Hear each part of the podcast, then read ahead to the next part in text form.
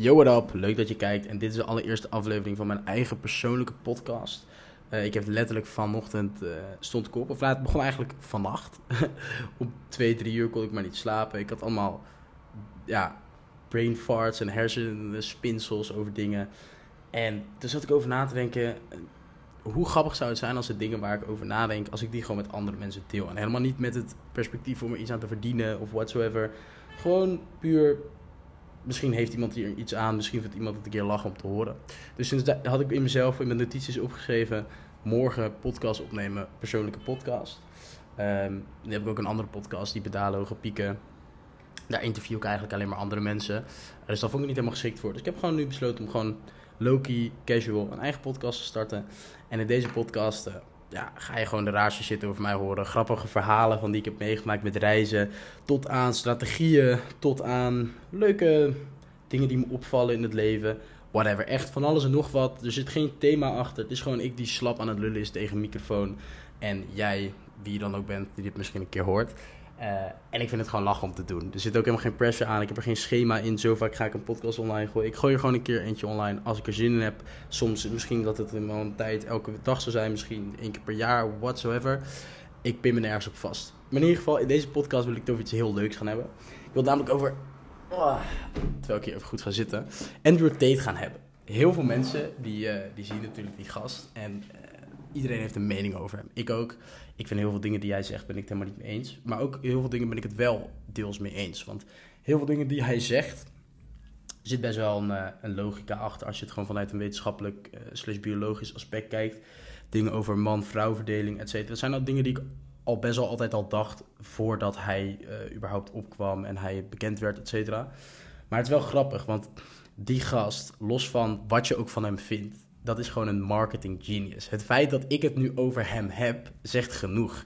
Ik, ik ben totaal... Ik, ik vind trouwens... Ik wil nog even een disclaimer maken. Ik ben totaal, totaal geen fanboy. Uh, ik vind van die gasten die zich dan op Instagram profileren van... Ah, ik ben Andrew Tate of uh, whatever. Gewoon die met een sigaar lopen te roken op Instagram. Ik vind dat echt verschrikkelijk.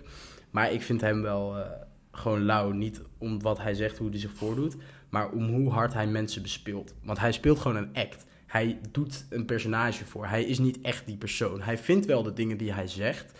Maar hij brengt het allemaal op zo'n manier. Met, hè, hij begint zo'n, zo'n snippet van hem dan met... Women are property. Hè, vrouwen zijn bezit. Hij bedoelt, als je dan daarna hoort wat hij daarna zegt... dan bedoelt hij wat anders. Maar hij weet dat als hij het zo zegt... dat het dan op die manier wordt opgevangen en dat het viraal gaat. En wat hij gewoon fucking slim heeft gedaan... is hij heeft gewoon een doelgroep uitgezoken, uitgekozen. Namelijk onzekere mannen... Uh, die van diep van binnen fucking onzeker zijn. En die heeft hij uitgekozen. Heeft hij een hele culture omheen gebouwd. Tateism en alles en nog en aan. En iedereen trapt er valikant, valikant in. Weet je, iedereen gaat Top G roepen. Iedereen... Top G. Denk al even aan de, alleen al aan de woorden. Top G. Zeg maar, het slaat natuurlijk helemaal nergens op. Iedereen gaat sigaren roken. Iedereen gaat vijfhonderd push-ups per dag doen. Maar het is een bepaalde culture die hij creëert. Waar heel veel van dat soort onzekere gasten helemaal hard van worden en, en dat, dat helemaal hard vinden en ook in meegaan. En dat is helemaal prima, weet je, dat is gewoon mooi. Alleen het allermooiste is, vind ik misschien nog wel, dat eh, al deze mensen die gaan aan, bijvoorbeeld, hè, die, die komen dan in dat, dat Hustlers University of die war room van hem. En als je gewoon kijkt, die guy, die heeft zonder ooit een cent gestoken te hebben in marketing, heeft hij een... miljoenen positive cashflow business per maand opgezet. Hij pakt gewoon vijf miljoen per maand met die business. Puur met één keer het opzet van een course, in zijn netwerk twintig mensen uitzoeken, twintig verdienmodellen neerzetten. En het mooiste aan alles is dat dat verdienmodel van hem, van die accounts opbouwen, dat die hele strategie daarachter, die heeft er gewoon letterlijk voor gezorgd dat hij zo fucking viraal is gegaan. En je moet je beseffen, even kort voor de mensen misschien als je het niet weet wat hij heeft gedaan. Want ik zit nu te lullen in mijn hoofd, zeg maar. Uh, wat hij heel simpel heeft gedaan, hij heeft uh, een fanbase gecreëerd. Vanuit daar heeft hij Hustlers University gestart. Dat is eigenlijk een plek waar je twintig verschillende ja, online verdienmodellen kan leren. Uh, hè, want hij vindt school is niet goed, je moet leren om geld te verdienen. Niet uh, leren hoe de geschiedenis in elkaar zit, whatever. En um, wat je noemt, of, of taalfout of zo, whatever, zoiets. Nou, en... wat hij daar heeft gedaan, hij heeft gewoon twintig mensen op een bepaalde expertise, bijvoorbeeld dropshipping of affiliate marketing of um, agent, het starten van een agency, het groeien van Instagram of TikTok accounts, oftewel social media accounts of YouTube accounts. Daar heeft hij allemaal experts op gezet en heeft hij gewoon ge- eigenlijk een verdienmodel achterplakt. Zo kan je er geld mee verdienen en zo, dit is een skill die je moet leren. Vervolgens heeft hij dus één, um, één verdienmodel, was dus affiliate marketing met het bouwen van social media pages, als ik het goed zeg. En daarmee gaf, zei hij gewoon, ja, je moet gewoon pages over mij bouwen. En ik geef jou gewoon exclusieve content. En die exclusieve content, die snippets waar ik gekke shit zeg, die kan jij gewoon gaan posten. Oh, één seconde. Ah, er kwam even iemand tussen. Maar goed, en uh, ik weet niet waar ik was gebleven. Maar goed, en die zijn dus gewoon gaan posten. En doordat hij een persoon is, super controversiële dingen zegt... Uh, en he, heel erg out of context dingen kunnen worden getrokken, gaat dat natuurlijk fucking viraal. Maar jij gaat mij niet vertellen dat die gast dit niet van tevoren heeft bedacht. Hij wist precies, als ik het zo en zo aanpak, als ik me zo profileer, als ik zulke video's maak, dan ga ik viraal, dan kan ik eh, social media overnemen. En je moet je eens voorstellen dat, ik weet niet of het op het moment dat ik dit opneem, het is vandaag, wat is het, zes, zeven september of zo... Een paar weken geleden was hij gewoon de meest gezochte persoon ter wereld. Boven Donald Trump, boven... de fucking Paus, boven Justin Bieber, boven Selena Gomez, whatever. Hij, hij is de meest gezochte persoon. En hij heeft dit letterlijk gedaan met één hele simpele strategie. Fanbase creëren, culture creëren. En, en het begint eigenlijk bij de doelgroep kiezen. Onzekere mannen. Vervolgens die mensen hem laten betalen. Daarmee vijf miljoen per maand pakken. En vervolgens... zodat die mensen geld kunnen gaan verdienen, gaan ze pages bouwen om hem heen, waardoor hij gratis, nee, niet gratis, hij krijgt betaald om viraal te gaan. En daarmee is hij de meest googled man. En uh, iedereen wordt helemaal gek van hem, iedereen vindt er wat van. Maar het is fucking slim en je krijgt hem niet uit je algoritme, dat is het mooie.